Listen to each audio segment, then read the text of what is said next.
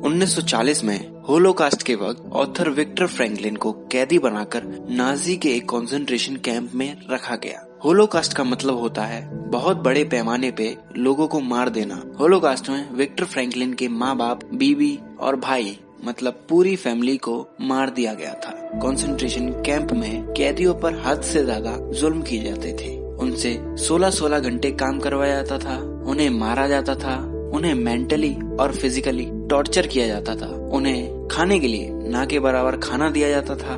उन्हें उनकी फैमिली उनकी यादें या उनकी पसंद का खाना ऐसे सिंपल टॉपिक्स पर भी बोलने की इजाज़त नहीं थी। वहाँ की कप कपाती ठंड में भी कैदियों को कंबल और कपड़े नहीं दिए जाते थे। कैदी भूख, हद से ज़्यादा काम और टॉर्चर सह नहीं पाते थे।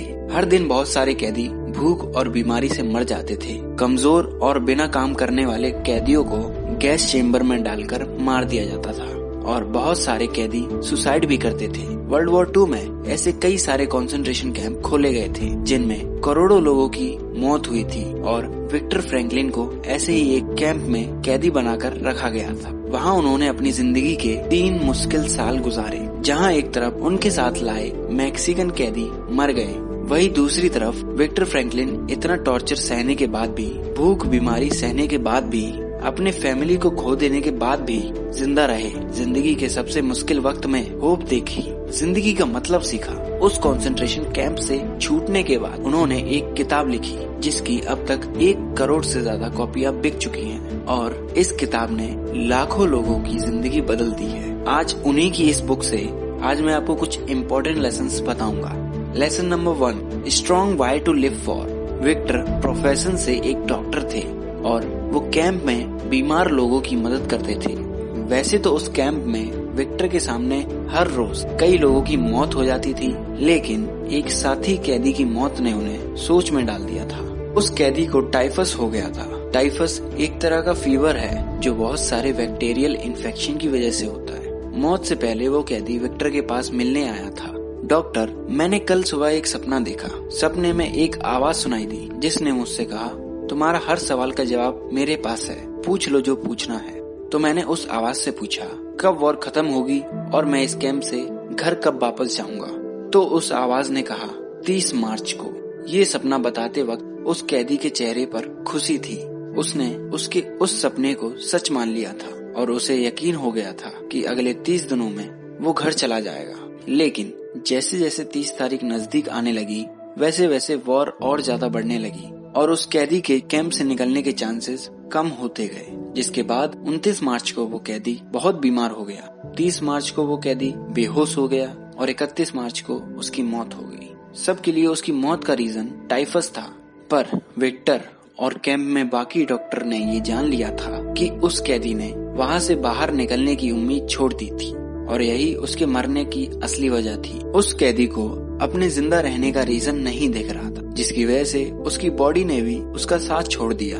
कैंप में हुई कैदियों की बहुत सारी मौतों में ज़्यादातर मौतें क्रिसमस और न्यू ईयर के बीच में हुई। इसका कारण ये था कि ज़्यादातर लोगों ने एक्सपेक्ट किया था कि क्रिसमस या न्यू ईयर तक वो इस तकलीफ़ से बाहर निकल जाएँगे और अपने घर में फेस्टिवल मनाएँगे। लेकिन जैसे जैसे क्रिसमस नज़दीक आता गया वैसे वैसे उन्हें रियलाइज़ हो गया कि ऐसा नहीं होने वाला। और वो अपनी हिम्मत हार गए और अपनी जान भी। विक्टर सब कुछ फेस करके उस कैंप में तीन साल बिता पाए, क्योंकि उनका ज़िंदगी जीने का मकसद स्ट्रॉन्ग था। उनके कुछ एम्स थे जो बाहर निकलकर वो पूरा करना चाहते थे। और इन्हीं ज़िंदगी के मकसद के कारण उस कैंप में वो हिम्मत नहीं हारे और ज़िंदा रह पाए। ऐसे ही कंसंट्रेशन कैंप में जो कैदी बच पाए थे, उनका भी ज़िंदगी जीने का मकसद स्ट्रॉन्ग और क्लियर था।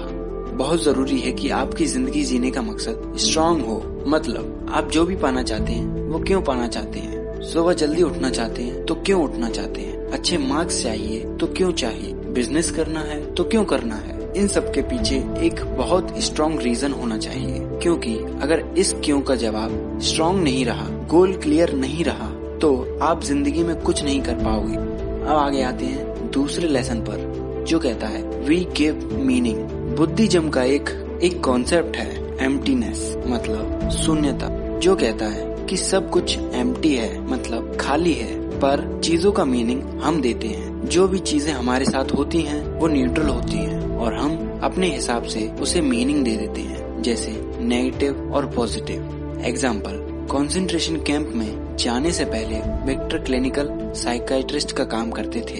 एक दिन उनके पास एक पेशेंट आया। जो अपनी बीवी से बहुत प्यार करता था और उसकी मौत का दर्द बर्दाश्त नहीं कर पा रहा था। विक्टर ने उस पेशेंट से पूछा, क्या होता अगर तुम तुम्हारी बीवी से पहले ही मर जाते? तो उस पेशेंट ने कहा, उसे हद से ज़्यादा दर्द होता। वो अकेले पड़ जाती और मेरे मौत के दर्द को बिल्कुल भी सह नहीं पाती।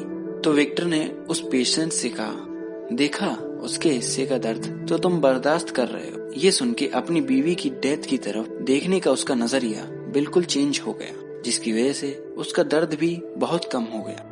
हम बहुत बार छोटी छोटी चीज़ों को भी नेगेटिव मीनिंग दे देते हैं और खुद के लिए फ्रस्ट्रेशन और दर्द क्रिएट कर लेते हैं। जैसे, जब भी कोई गाड़ी तेज़ी से हमारे एकदम करीब से निकलती है तो हम नेगेटिव मीनिंग निकालने लगते हैं। गुस्सा होके उस गाड़ी वाले को गालियाँ देने लगते हैं, जिससे उस गाड़ी वाले को तो कोई फ़र्क नहीं पड़ता। लेकिन हम खुद के लिए फ्रस्ट्रेशन और दर्द क्रिएट कर लेते हैं। इससे अच्छा तो ये है कि हम इस चीज़ को पॉजिटिव मीनिंग दें, जैसे, शायद वो किसी मेडिकल इमरजेंसी में होगा। ऐसा पॉजिटिव मीनिंग निकालने से भले ही वो आदमी हीरो बनने की कोशिश कर रहा हो, उसे कोई मेडिकल इमरजेंसी ना हो।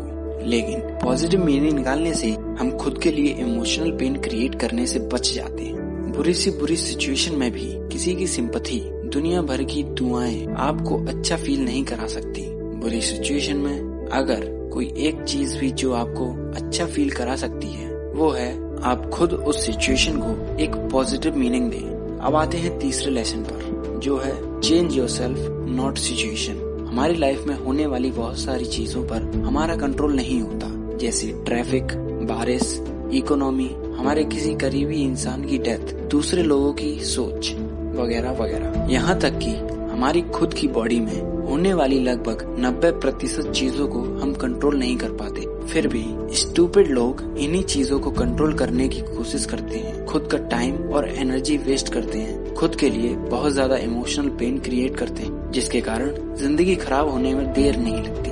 हमें ये समझना होगा कि हम चाहे तो किसी और के बिहेवियर को अपने हिसाब से चेंज नहीं कर सकते। बस एक चीज़ है जिसे आप कंट्रोल कर सकते हो, वो है अपने आप को। अगर बारिश हो रही है तो उसमें भीगने का मज़ा लो, या मस्त पकौड़े खाओ।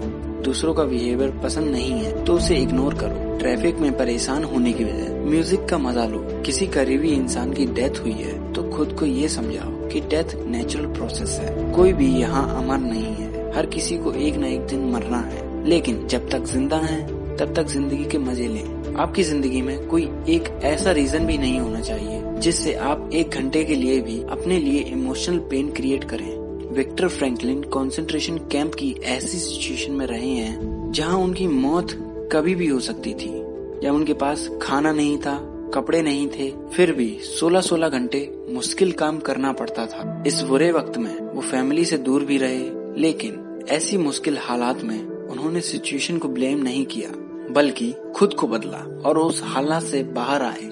हमें भी हमारी लाइफ की बुरी से बुरी सिचुएशन में किसी को ब्लेम नहीं करना चाहिए, बल्कि खुद को बदलना चाहिए। तभी हमारी ज़िंदगी में कुछ अच्छा हो सकता है। तो आज के लिए बस इतना ही। अगली बार फिर मुलाकात होगी किसी नई बुक के साथ। और हाँ अगर आप इस बुक की और ग्रेट बातें जानना चाहते हैं तो आप नीचे दिए गए लिंक से इस बुक को खरीद सकते हैं। अगली बार फिर मुलाकात होगी किसी नई बुक के साथ। तब तक के लिए अपना ख्याल रखें और सीखते रहें।